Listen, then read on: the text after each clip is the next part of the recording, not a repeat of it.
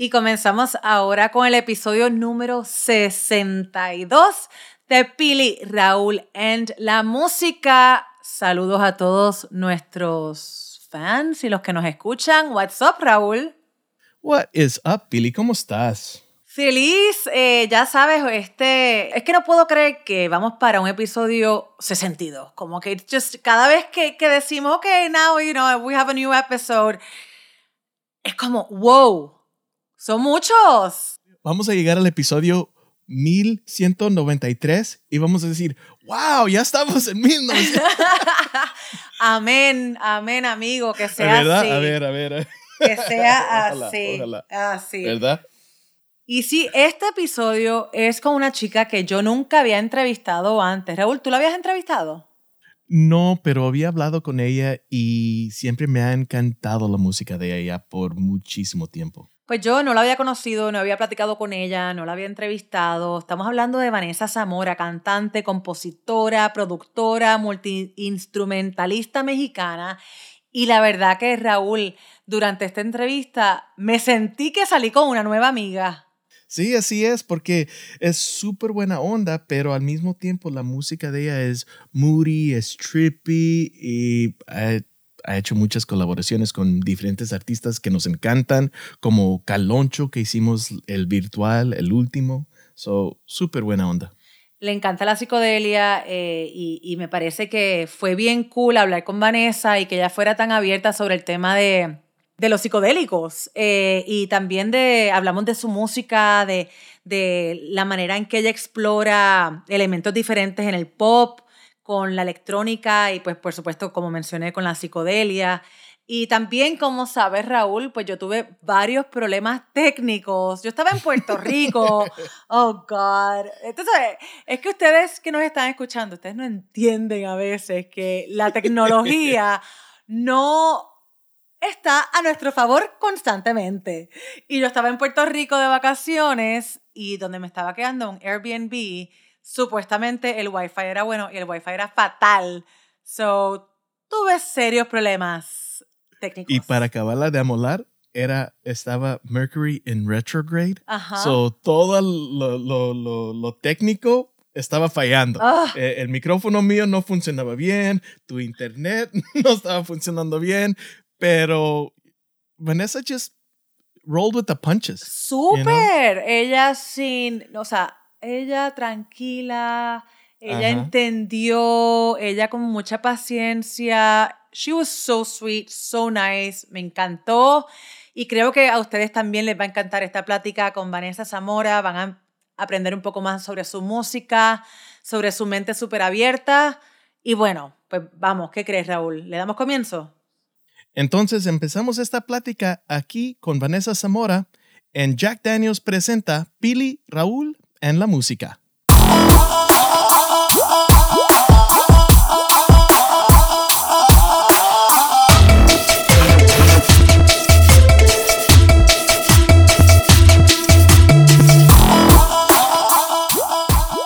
Bienvenida Vanessa Zamora a Pili, Raúl and la música. Nosotros estamos súper contentos de tenerte en este podcast porque originalmente te íbamos a entrevistar en vivo en Los Ángeles durante tu presentación del Festival Eléctrico que Raúl y yo íbamos a host.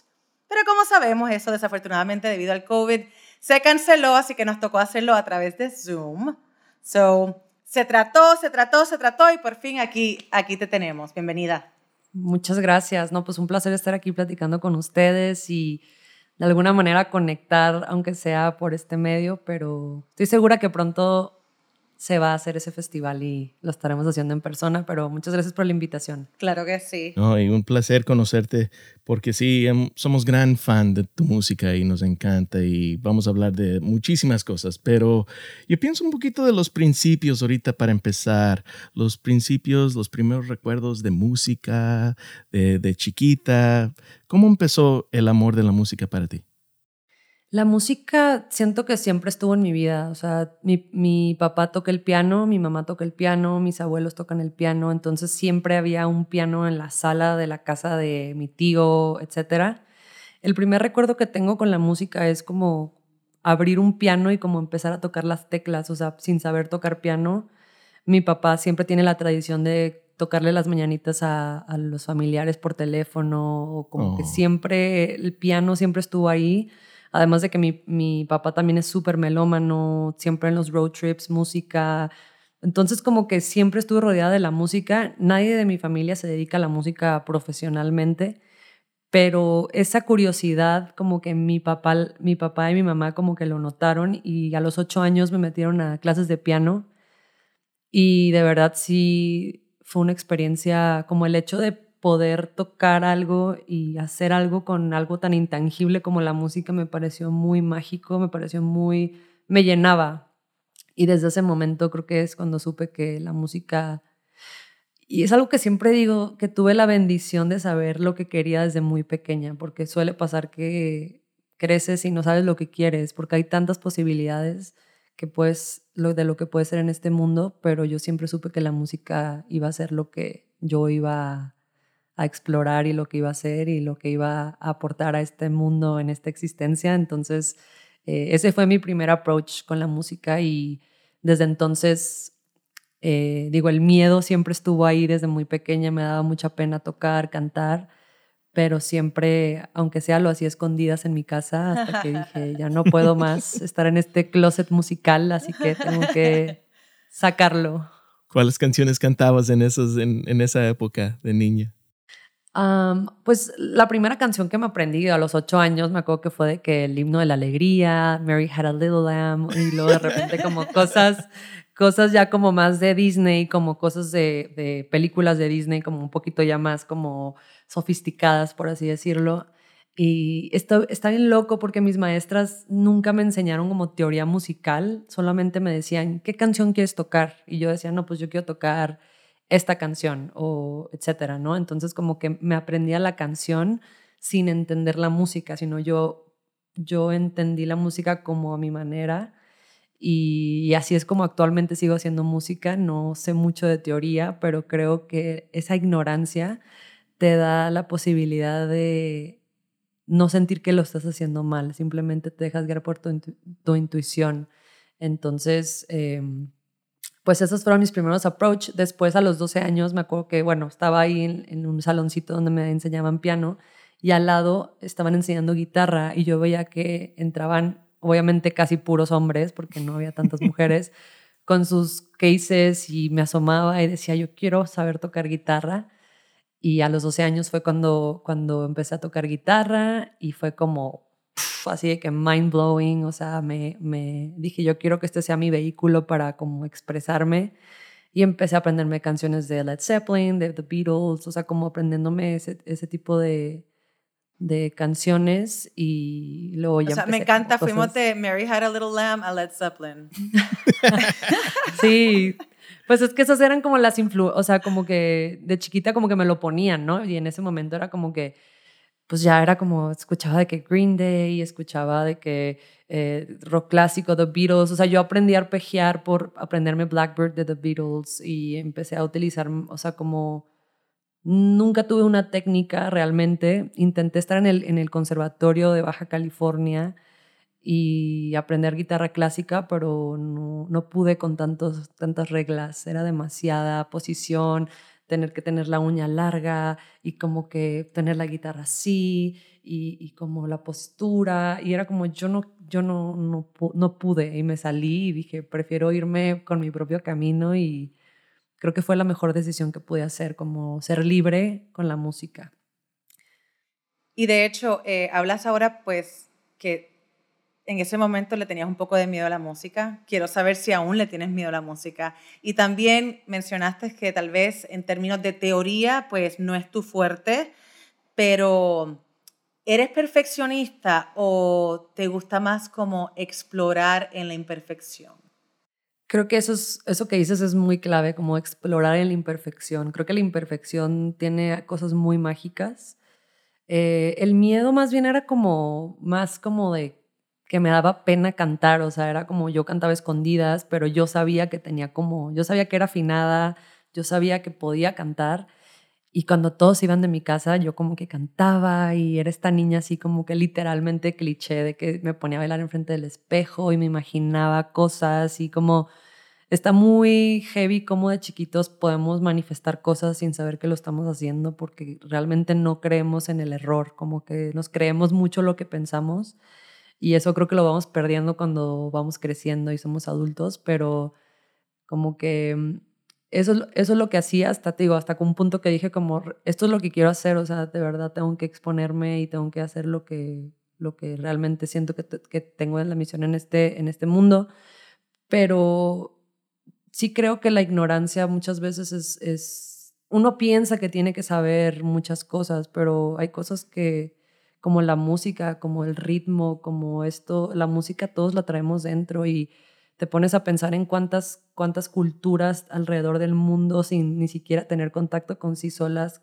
descubrieron la música, ¿no? O sea, como nadie se, el ritmo, como el tocar algo, o sea, los, los ritmos, o sea, la música ahí está, siempre ha estado, el sonido de los pájaros, el sonido de los grillos, o sea, la música siempre está ahí, ¿no? Y cómo cambia un lugar, estás en un restaurante y de repente prenden la música y como que todo el mundo se relaja, ¿no? O sea, como que ahí sí es algo bien poderoso.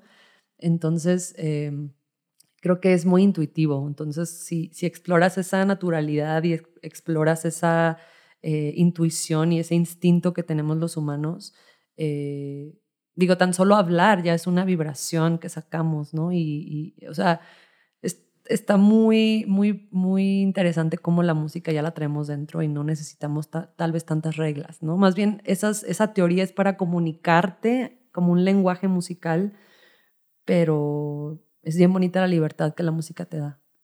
nos encanta tu, tu free flow y como eres, pues cambias los estilos mucho, pero y estos días estás viviendo en el DF, pero nacida en Tijuana y esa ciudad es muy intensa, hablando de las culturas, pero también cerca a las playas como Ensenada, Rosarito y, áreas muy, muy bellas como el Valle de Guadalupe. Pero con tantas cosas sucediendo allí, ¿cómo funciona esa energía en tu música? Híjole, yo creo que sí me influenció mucho, o sea, ser, no lo valoré hasta que me fui de Tijuana, pero pues yo crecí entre Tijuana y California, ¿no? O sea, como que siempre, mi familia casi toda siempre ha vivido en California, entonces era como siempre ir a San Diego, pero estar en Tijuana. Mis amigos iban a la escuela en Estados Unidos, pero vivían en Tijuana.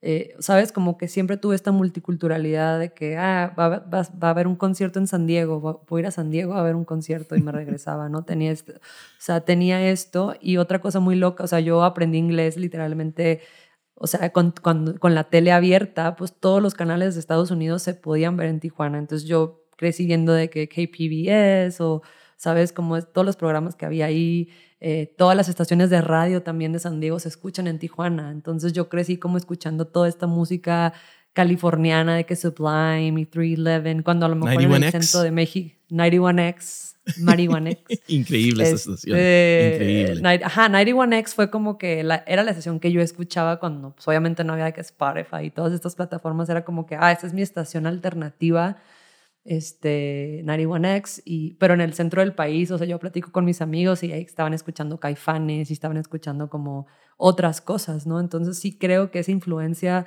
californiana, multicultural, el idioma inglés-español, yo pues hablé mucho, crecí hablando spanglish, o sea, como que todo eso creo que sí afecta en tu manera de ver, de ver la vida, ¿no? Entonces, eh, sí creo que influye mucho en mi percepción del mundo, lo cual influye en cómo me expreso y en cómo hago mis canciones también, que creo que me da una libertad que no había valorado hasta que me vine a vivir a México y me di cuenta que aquí era como muy definido, ¿no? Guadalajara, que también vivía ahí, era como mariachi, pozole, eh, eh, todo muy, una cultura muy definida, ¿no? Y, en Tijuana es como todo lo de México, ahí como que we're trying to be Mexican, pero al mismo tiempo tenemos Estados Unidos, pero entonces se inventó la ensalada César en Tijuana, pero es como la comida china también está ahí, que es como muy buena y los tacos y, no, o sea, como que toda esta multiculturalidad eh, gastronómica, tenemos playa, tenemos frontera, tenemos muchas cosas, entonces eh, está padrísimo y sí creo que, sí creo que influenció mucho en, en mi música y sigue influenciando. No, pero sí, Tijuana es tan intensa esa ciudad. O sea, me encanta. O sea, de cuando yo empecé a tocar de DJ, íbamos, o sea, de aquí de Los Ángeles, íbamos a lo que es Papas and Beers, Señor Frogs y lugares así. Y ahora, estos días son más los eventos de vino en el Valle de Guadalupe y cosas así que también, o sea, está súper cool. O sea, toda la área, pero sí, entiendo que, que de Tijuana vienen a San Diego y de Los Ángeles van a Tijuana y van a Baja, pero ya esa energía me encanta. Y sí, es, demasiado. The grass is always greener, como dicen. Siempre piensas que está mejor allá o algo así, pero... Creo que geográficamente Tijuana está en una posición muy, muy privilegiada. Tenemos mar, tenemos desierto, tenemos frontera, tenemos... Eh, o sea, tenemos como todo en un solo lugar, entonces creo que es padre como haber crecido ahí. Y ya después de tantos años eh, haciendo música, o sea, y cómo empezaste, Ah, en estos días, ¿quién es Vanessa Zamora? ¿Cómo, ¿Cómo has cambiado? Híjole, pues mucho. O sea, creo que todos los días uno va evolucionando y de verdad veo fotos mías de hace un año o de hace cuatro meses y digo, ¿quién es ella? O sea, no la reconozco. creo que el cambio ha sido mucho más rápido en los últimos seis meses que al menos en lo personal y creo que en, en general después de, obviamente, la pandemia, de todo lo que ha pasado, se movieron muchas cosas. Y de una semana para acá también se me han cerrado muchos ciclos y como que sí, estoy procesando mucha información, pero creo que ahorita me considero una Vanessa mucho más fuerte mentalmente, emocionalmente. Creo que tengo más herramientas para enfrentarme a ciertas cosas que antes no, no me no podía tanto, entonces eh, me, he fortalecido más a través de, estos años. y, eh, te he oído en, varias ocasiones hablar de lo que es el presente y siempre quieres estar en el presente. Y e, es muy importante para ti la, idea del tiempo. ¿Y, ¿Y cómo te enfocas en eso?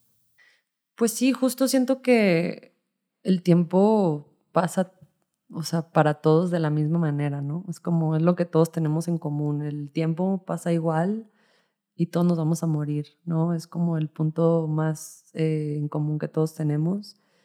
Y no sé, o sea, no, no es que diga quiero estar en el presente porque siempre estoy en el presente, más bien como que creo que la plenitud y la felicidad pura está en el momento, en, en el momento presente, en no pensar como en tanta información, que es un trabajo de todos los días, no es algo que dices, ay, voy a estar en el presente y estoy en el presente, ¿no? O sea, sino como sí tratar de estar lo más presente en el momento en el que estás. O sea, yo ahorita estoy tratando de estar lo más presente en esta entrevista, ¿no? Y, platicar y conversar y, y, lo que me preguntes, como sacar lo que estoy sintiendo en este momento y no preocuparme por lo que voy a hacer en tres horas, ¿no? O sea, como estar, eso es a lo que me refiero, como estar aquí en este momento y que mi cabeza no esté en otro lado, ¿no? Porque todo es tan efímero que, hay que disfrutar cada cosa que uno hace también y en que dedica su tiempo.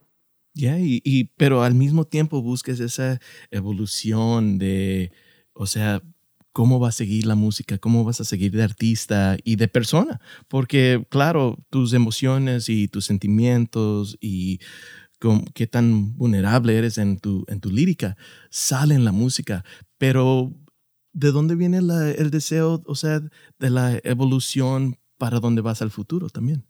Pues creo que viene justo de lo que estoy viviendo ahora. O sea, hay cosas que estoy escribiendo ahorita que me pasaron hace dos meses o hace un mes. Sigo procesando cosas, sigo eh, utilizando herramientas que me permiten conocerme más, como la meditación, como eh, la soledad también. Y como que siento que estoy en ese punto de mi vida en el que estoy explorando cosas que no exploré en mis 20 y, y creo que eso se proyecta en mi música, se proyecta en mis letras, se proyecta en, en, en todo lo que yo pueda crear y cómo también me quiero diversificar en otras áreas que no solo son música, ¿no? O sea, como crecer como, como ser humano y como ir no sé, como que tengo la filosofía de que quiero, es como ayer platicaba con una amiga, era como, es que esta necesidad de sentir que eres productivo y como que también quieres ser exitoso, pero también es como relájate un chingo porque a nadie le importa, ¿no? es como algo que tú te estás poniendo. Entonces, eh, como la verdad ahorita estoy en una, en una posición en la que me la quiero pasar bien, de que I'm having so much fun right now, de que estoy saliendo, conociendo gente, eh, pasando tiempo conmigo, dándome todo el amor posible a mí, eh, llorando, sintiéndome triste, como disfrutando cada proceso y creo que eso es lo que, una vez que como que tienes eso dominado, como que todo cae por su propio peso. Entonces siento que estoy en ese momento. Eh, se nota que, que tú no sigues a las tendencias. You're always true to yourself. Y el estilo que tienes y la vibra. ¿De dónde viene tu estilo?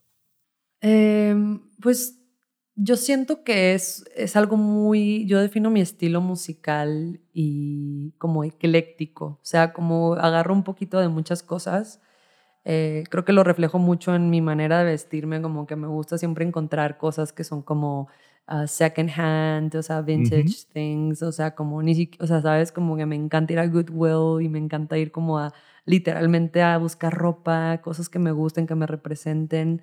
Em, musicalmente creo que estoy muy casada como con los 70s, me encanta toda la música que salió en los 70s, en un poco de los 80s. Em, siento que eso es como un poco mi raíz, como hacer cosas eh, que sean timeless, ¿no? O sea, justo no me gusta mucho decir como, ah, ok, ahorita está de moda el trap y el reggaetón, que está bien, pero ¿por qué voy a hacer algo si no me nace? A lo mejor mañana me sale una canción de reggaetón y es como, ok, pues salió natural, pero no voy a forzarme a decir, ok, esto es lo que el, el trend ahorita es como urban music y trap y, y, ok, voy a hacer esto. Es como que, pues, ni, si no me sale, no me sale, ¿no? Entonces, como que sí trato y soy muy, muy congruente con lo que realmente quiero hacer y cuando algo me vibra lo hago y, creo que la clave de la autenticidad es ser true to yourself. O sea, como que being true to yourself eh, eh, inevitablemente saca tu autenticidad porque no hay una, es, es, una verdad absoluta lo que hay entre tu autenticidad y tu verdad. Entonces, como que a veces tu verdad no va a coincidir con lo que está sucediendo en el mundo, pero creo que you have to stick to it, ¿no? Sin, obviamente, sin dejar de ver lo que está pasando fuera y sin dejar de aprender también y sin dejar de tener esta retroalimentación con otras personas y lo que está pasando. Pero, pues sí, hay generaciones nuevas que piensan distinto, que yo no entiendo también, pero como que trato de entender y, no sé, creo que ese es el proceso natural de, de crecer. Sí, de eso se trata. Y como te dije, nos encanta la música y el nuevo sencillo, Optimus. Pero tu música es media, ¿cómo se dice? Moody. Y, pero qué tan difícil o fácil es ser tan honesta en tu lírica, en la música que haces. ¿Te viene fácil o, o es medio difícil escribir las cosas?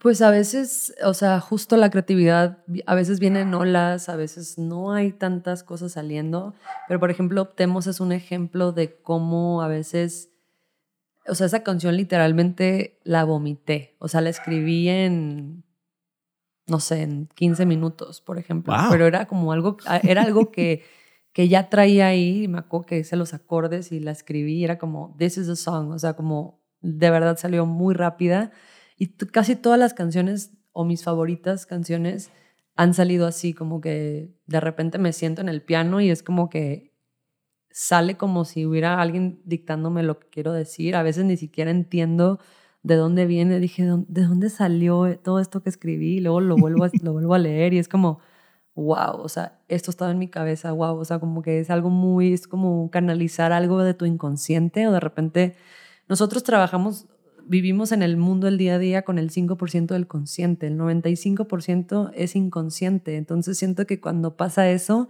es como si se abriera una puertita del inconsciente y es como, ¡pruc! como que saca una canción y se cierra, ¿no? Y a veces se queda abierto, a veces se cierra, o sea, como que lo veo de esa manera. Entonces, a veces también no hay que forzar tanto la creatividad y dejar...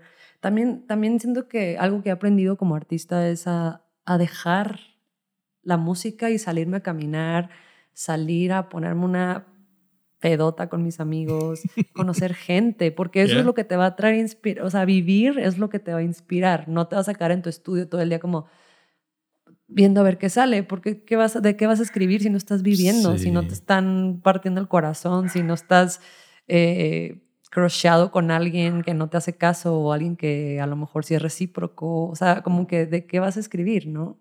Entonces es bien importante como tener eso bien presente, o sea, como sal, inspírate, no te sientas culpable de salir, o sea, te digo, o sea, últimamente es como que digo, antes me sentía culpable como, ay, me fui una noche así, me puse que una fiestota y al día siguiente de que I'm hungover, lo que sea, pero, pero, o sea, si no tengo, si no experimento y si no vivo, no, ¿de qué voy a escribir? Tengo que vivir. sí. Yo, yo siempre digo que you gotta be a product of your environment, o sea, producto de, de, tu área, de tus amigos, la familia, cómo la estás pasando. Y sí, y salió buenísima la canción. ¿Y cómo salió esa colaboración con, con Caloncho? ¿Cómo, ¿Cómo sucedió eso?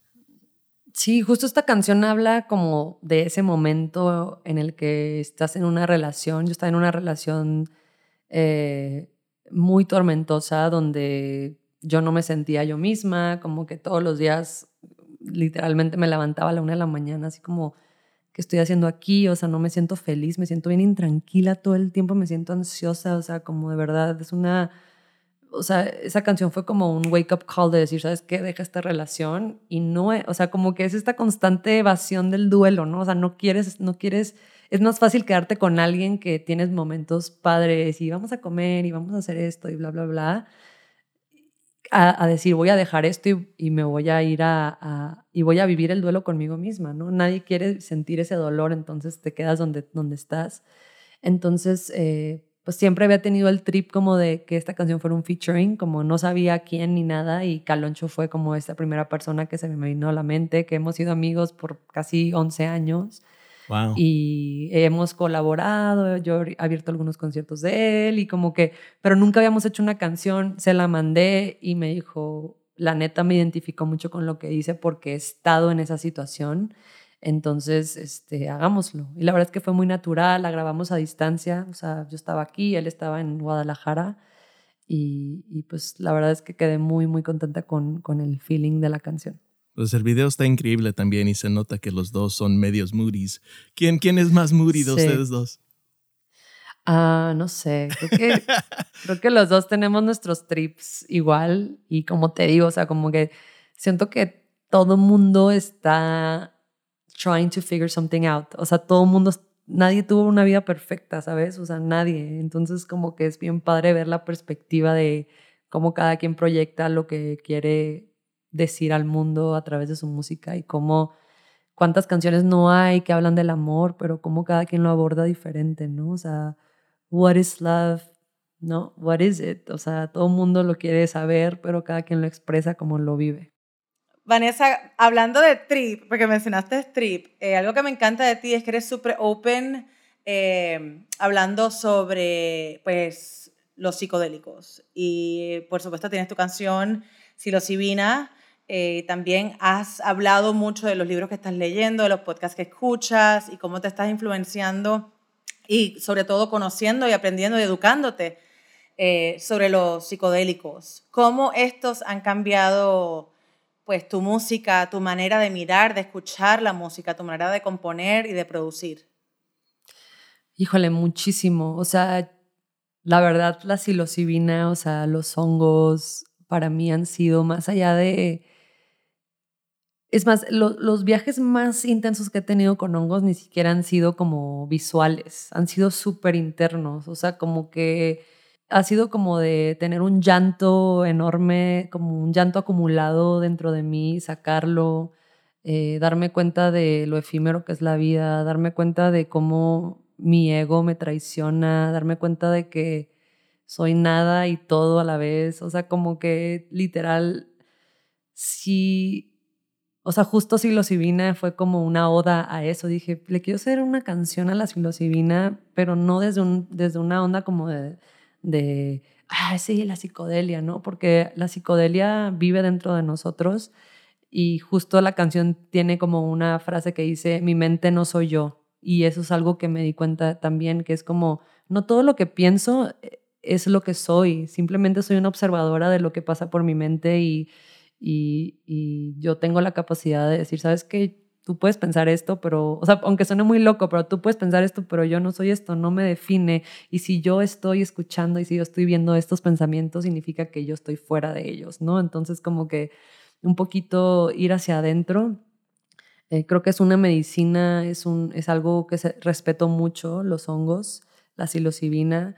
Soy, uso, o sea, yo tomo microdosis de psilocibina eh, creo mucho en eso y, lo respeto como una planta de poder que la naturaleza ¿no? ha traído para nosotros y, lo, veo así como una medicina más que una droga, como mucha gente lo ve. Entonces, eh, definitivamente creo que eh, los psicodélicos en general han traído como una apertura mental a, a darme cuenta de quién soy, qué quiero ser, qué no quiero ser y qué no soy. Entonces, como que definitivamente sí influye mi manera de escribir, mi manera de ver la vida, mi manera de relacionarme con la gente y de ser también empática con la gente y decir, a lo mejor esta persona no se ha dado cuenta de que no está tan mal, pero como que te hace más empática y, más amorosa. Y, creo que el amor propio es un trabajo que uno tiene que hacer todos los días. No, no significa que ya por hacer un viaje de hongos uno esté iluminado, para nada. Más bien nada más como que como que it points you out como cosas y, y, el trabajo viene después, el trabajo viene, ¿qué vas a hacer con toda esta información? ¿no? ¿Cómo la vas a adaptar?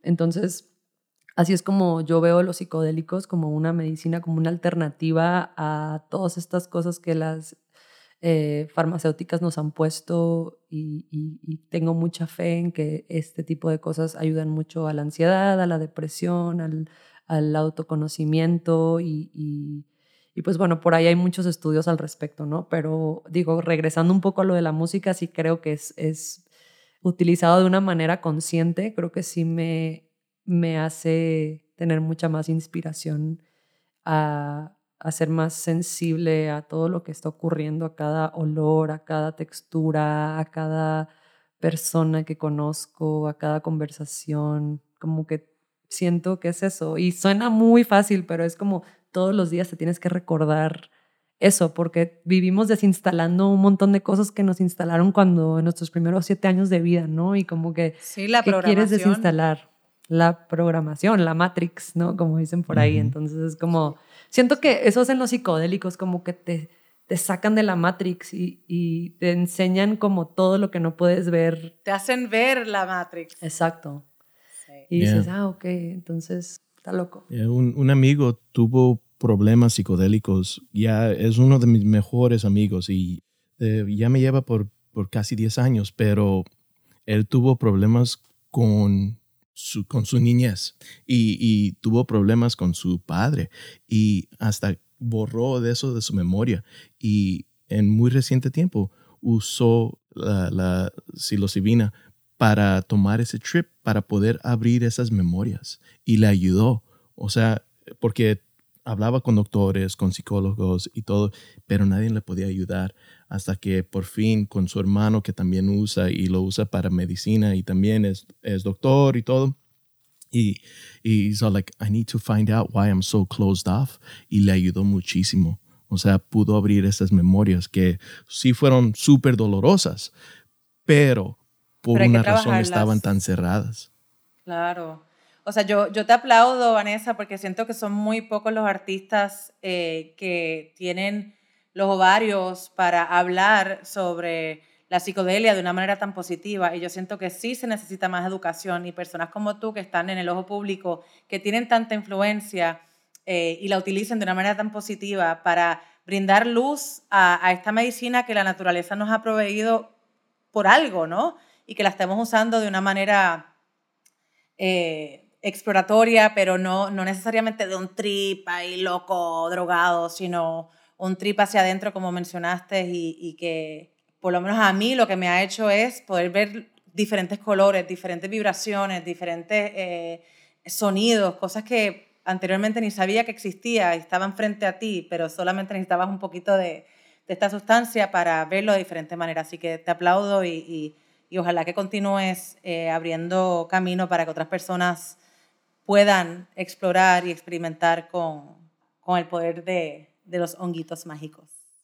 Sí, la verdad son, son maestros y, justo creo que si tengo esta plataforma musical para hablar de esto, es, es, es algo que, no sé, yo, yo creo mucho en eso y le tengo mucha fe y, y hay muchos más psicodélicos allá afuera, como lo es la ayahuasca y como es el sapo y otras otras cosas que, que están, son, son herramientas que, que creo que hasta de alguna manera te llaman o llegan a tu vida, o sea, como que llegan solas. Muchas veces, no sé, no sé cómo fue tu situación, pero a mí me llegó y como que llega, llega cuando estás listo tal vez o llega porque lo necesitas y Sí. y sí, o sea, justo justo lo que decía Raúl, ¿no? O sea, como también o sea, yo he sabido de gente que, que me ha dicho es que de verdad yo no había llorado la muerte de mi mamá. O sea, no la había llorado, lo tenía todo aquí adentro en el cuerpo y los hongos hicieron que yo llorara así la, ríos de lágrimas, pero me Sí, siento que te tan abrieras ligero. completo. Sí, te sientes ligero y es como, ah, no sé, como es bien bonito. Y hay un, sientes que hay un antes y un después en tu música. Sí, sí, definitivamente.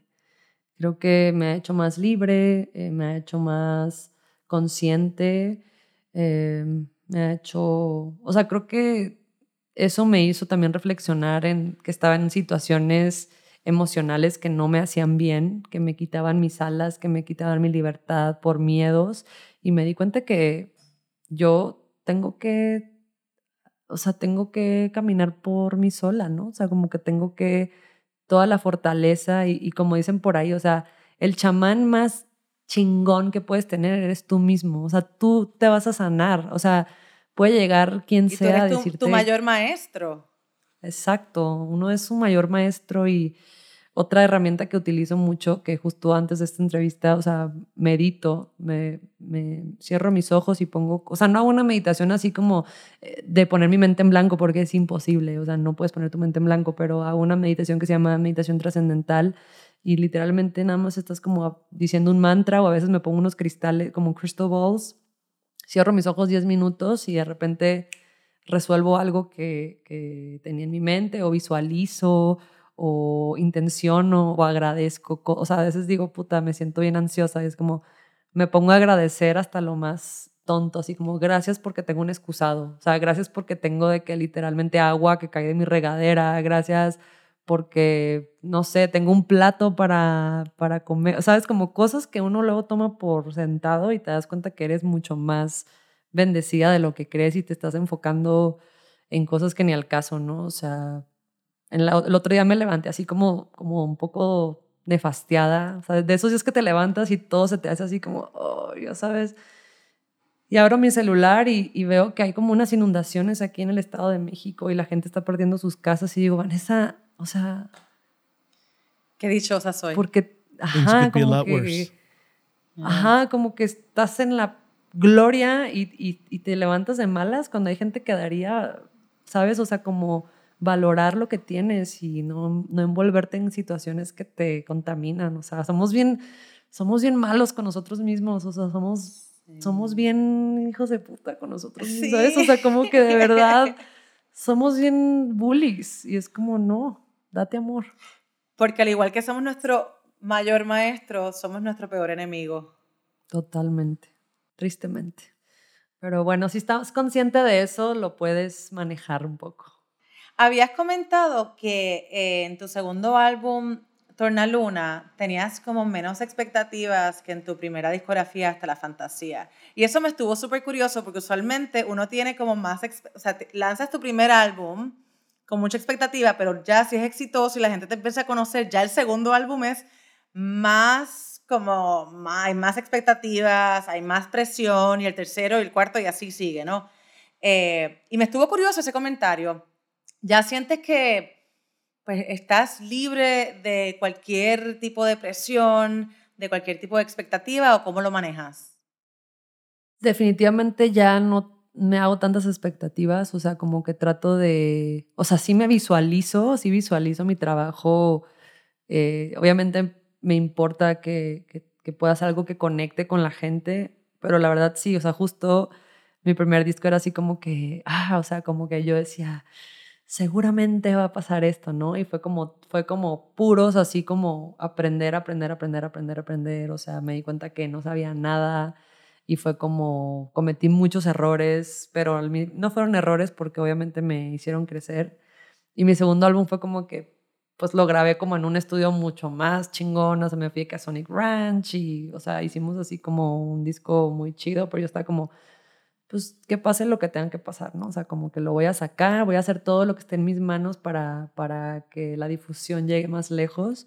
Y la verdad es que tuvo una muy buena respuesta, conectó mucho y sigue siendo, pues por ahorita uno, o sea, me encanta ese disco, lo amo con todo mi corazón y, y creo que justo eso tienen los discos, como que congelan una parte de tu vida y tienes que aprender a amar. son como hijos, la verdad, son hijos. Como ver una foto de tu hijo cuando tenía dos años, ¿no? Y luego el otro disco es como tu hijo ya adolescente, ¿no? Y es como, tienes que amar cada parte de, de esos procesos y aprender a amar todas las facetas que he tenido, ¿no? Hasta la Vanessa que ya no reconozco, pero fue parte de mi vida, ¿no? Entonces como decir, ah, pues también tengo que aprender a apreciar eso. Qué interesante eso, ¿verdad? Cuando no, como you pause for a minute y miras en retrospectiva y dices, wow, ¿quién, quién era esa Pilio? ¿Quién era esa Vanessa? ¿Quién era ese Raúl? ¿Verdad? Y, y, verlo con amor, ¿no? Y, y, con respeto y con cariño y con ternura, pero, pero decir, wow, ese, era yo, pero no me identifico ya tanto con esa persona. Es muy interesante, ¿no? Total, Hablando de discos, has lanzado muchos singles por, por, el último, por los últimos dos años. ¿Cuándo podemos esperar un disco nuevo de Vanessa Zamora? Pues ahorita justo estoy, estoy haciendo un disco, ya tengo la mitad, tengo cinco canciones ya hechas. Eh, mucha gente me ha preguntado como, oye, pues las canciones que has sacado de que ayer y optemos vienen en el nuevo disco. yo no, o sea, eso es punto de aparte, o sea, estoy haciendo un disco. Ha sido medio complejo por tantas cosas que han pasado emocionalmente y tantas cosas que procesar y tantos cambios que como que no me ha costado honestamente un poco de trabajo enfocarme, pero ahí voy. O sea, ya tengo cinco canciones, ahorita estoy, justo hoy voy a tener una sesión con un amigo venezolano que está acá, ayer tuve otra sesión con eh, una amiga que se llama Nicole Ciñago, que es de Perú, y está, o sea, como que estoy escribiendo, estoy como que haciendo música, entonces pues mi plan es sacar un disco de 10 canciones, pero de cualquier manera el próximo año eh, va a venir un nuevo disco, lo cual me emociona bastante y creo que es, es otra faceta, es otra etapa, creo que sí viene un disco mucho más emocional, eh, mi abuelita siempre me dice, mija, ¿cuándo vas a hacer un disco más movido? yo como abuelita, o sea, de verdad, a veces, a veces, o sea, como que yo sé que mucha gente quiere música para bailar y es como, pues, I can't help it, o sea, a veces es como demasiada melancolía y... como dijo Raúl, you're moody, and that's okay. Yeah, I mean, you have to be, o sea, you have to stick to it, ya sabes, y, y obviamente, pero sí creo que hay una evolución, o sea, sí hay una evolución en la música y que eso es lo que siempre busco, como mantener mi esencia, pero al mismo tiempo ir evolucionando. Y, me emociona mucho que escuchen estas canciones que vienen de un heartbreak y de, un, de una situación muy intensa en mi vida y aparte canciones que escribí durante la pandemia que también son así como mucho de la muerte también. Entonces, eh, como que tiene este vibe un poco, entonces pues me emociona mucho y as we speak, o sea, ahorita estoy así como haciendo música, sacando y no siendo tan tan judgmental conmigo misma, ¿no? O sea, como hay canciones que no me gustan tanto, hay unas que sí, pero pues es parte de ir sacando. Entonces, pero sí, en resumen, viene un nuevo disco el próximo año. Eh, este, este año viene otro single que voy a sacar, que es un cover que me emociona mucho, que hice por accidente uh. con un amigo. Y, pues bueno, eso es lo ¿En que ¿En inglés o en español? Es en español, es en español. Es una, es una canción que un amigo me dijo, ay, grábale una voz, no sé qué, y terminó siendo como algo que, que vamos a sacar. Y también se viene un, un, EP instrumental que grabé hace unos meses, que también lo voy a sacar, que es como ah, mi faceta de pianista. Entonces, eh, eso es algo que viene este año que me emociona mucho y, y, pues el próximo, el próximo año pues el disco. Entonces pues veamos qué pasa, me la quiero pasar bien, solamente quiero como que ah, hacer música, sacarla y tocar. O sea, es algo que me emociona que el próximo año también voy a tener muchos shows, festivales, entonces eh, creo que también eso es algo que me gusta mucho, ser una performer, como que me transformo en el escenario, me vuelvo loca, entonces como que siento que esa es una faceta bonita también. Yeah, nos encanta cómo, cómo disfrutas la vida. O sea, la vida es lo mejor, es lo más importante, es lo, es lo único. So, nos, nos encanta cómo disfrutas la vida. Pues hago todo lo posible, la verdad. Sí, no, Vanessa, pero se nota que estás como en una etapa bien bonita. Se nota que por lo menos nunca te había conocido, o sea, sabíamos de tu música, pero Raúl, ¿todavía, has entrevistado a Vanessa o no? No, no, no, nunca hemos hablado. Estaba esperando para el Festival Eléctrica, pero eso no sucedió. Eh, eh, la primera vez que ambos te entrevistamos, y me, me pareces una mujer fenomenal y con la cabeza súper bien puesta, pero también, o sea, abierta a lo que la, vida te traiga. Eh, y me parece, por lo menos, emanas mucha paz.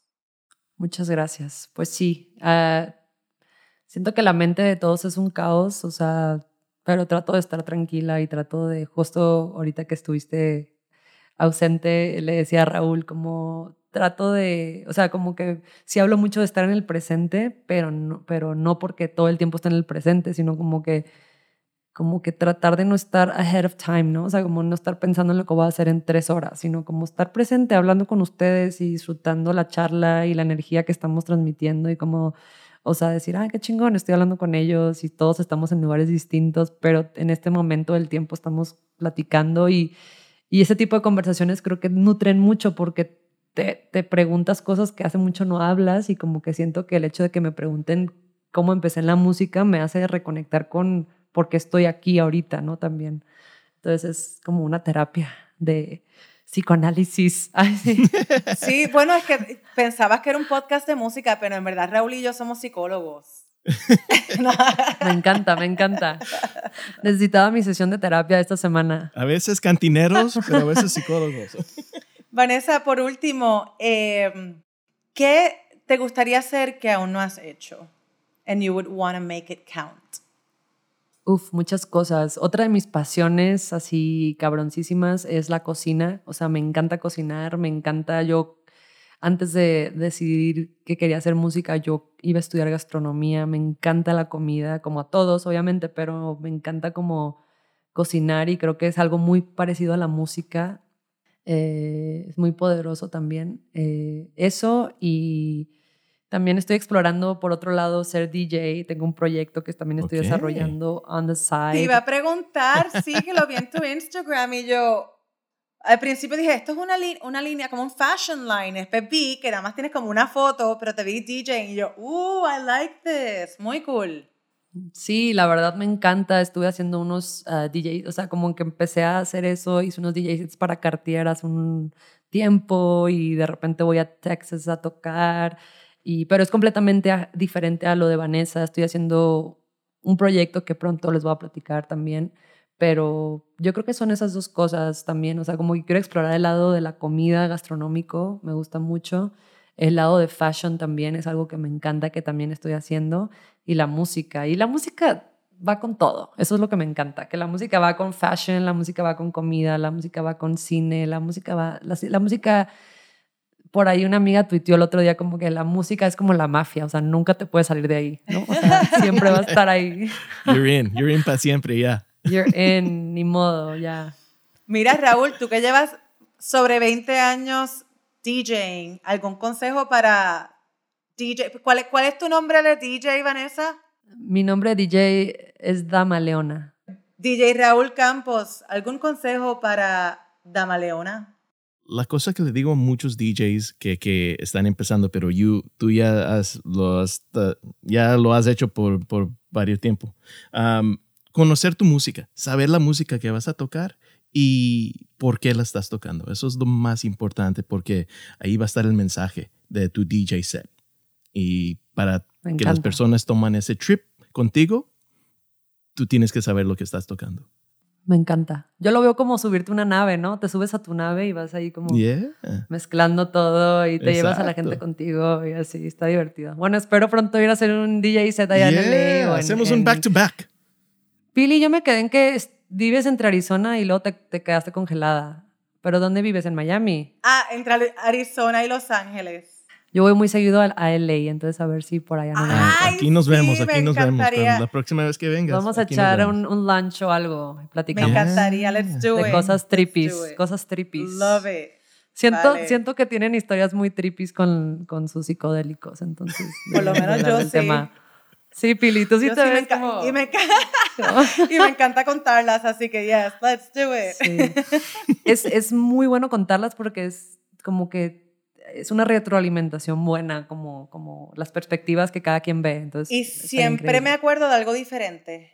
Como que depende en qué etapa de mi vida estoy, algo resalta diferente cuando lo vuelvo a contar. Totalmente. Es revivir, revivir la experiencia.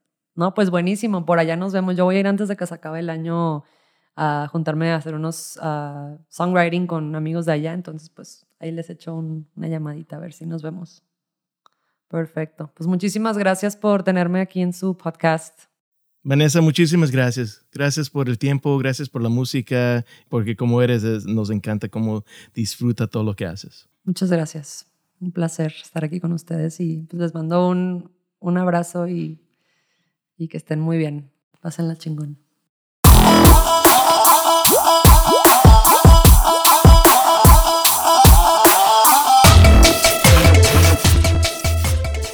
Ya saben, yo tengo los honguitos preparados para cuando ve, conozca a Vanessa y me vaya a dar un té con Vanessa en Los Ángeles. Those mushrooms are ready, man. Bring it on. Ready to go. Pero sabes qué también me encantó muchísimo es hablando de la energía de las diferentes ciudades, lo que es Tijuana, lo que es el Valle de Guadalupe o el DF o aquí Los Ángeles, Puerto Rico, diferentes áreas. ¿Qué tan buena energía trae a su música? No, en verdad que es súper cool. Ya saben, Vanessa Zamora, síganla en Spotify, en sus medios sociales. Eh, nuevamente, Raúl, gracias a ti por ser el mejor co-host del universo. No, tú eres el mejor co-host del universo. Oh, stop it. y gracias a ustedes por escucharnos. Ustedes sí que son los mejores. Sin ustedes no estaríamos aquí en esta tercera temporada de Pili Raúl en la música presentado por Jack Daniels. Gracias por seguirnos eh, y por compartir este podcast. Ya saben, cada dos semanas, cada dos jueves, lanzamos un episodio nuevo y los invitamos a que chequeen nuestro YouTube channel para que puedan mirar y escuchar estas entrevistas. Y muchísimas gracias a Nelson Arreguín de Shure Microphones, Camilo Sánchez, nuestro engineer que hace la magia. Muchísimas gracias a ustedes y sí, nos vemos en el próximo episodio de Jack Daniels presenta Billy Raúl en la música.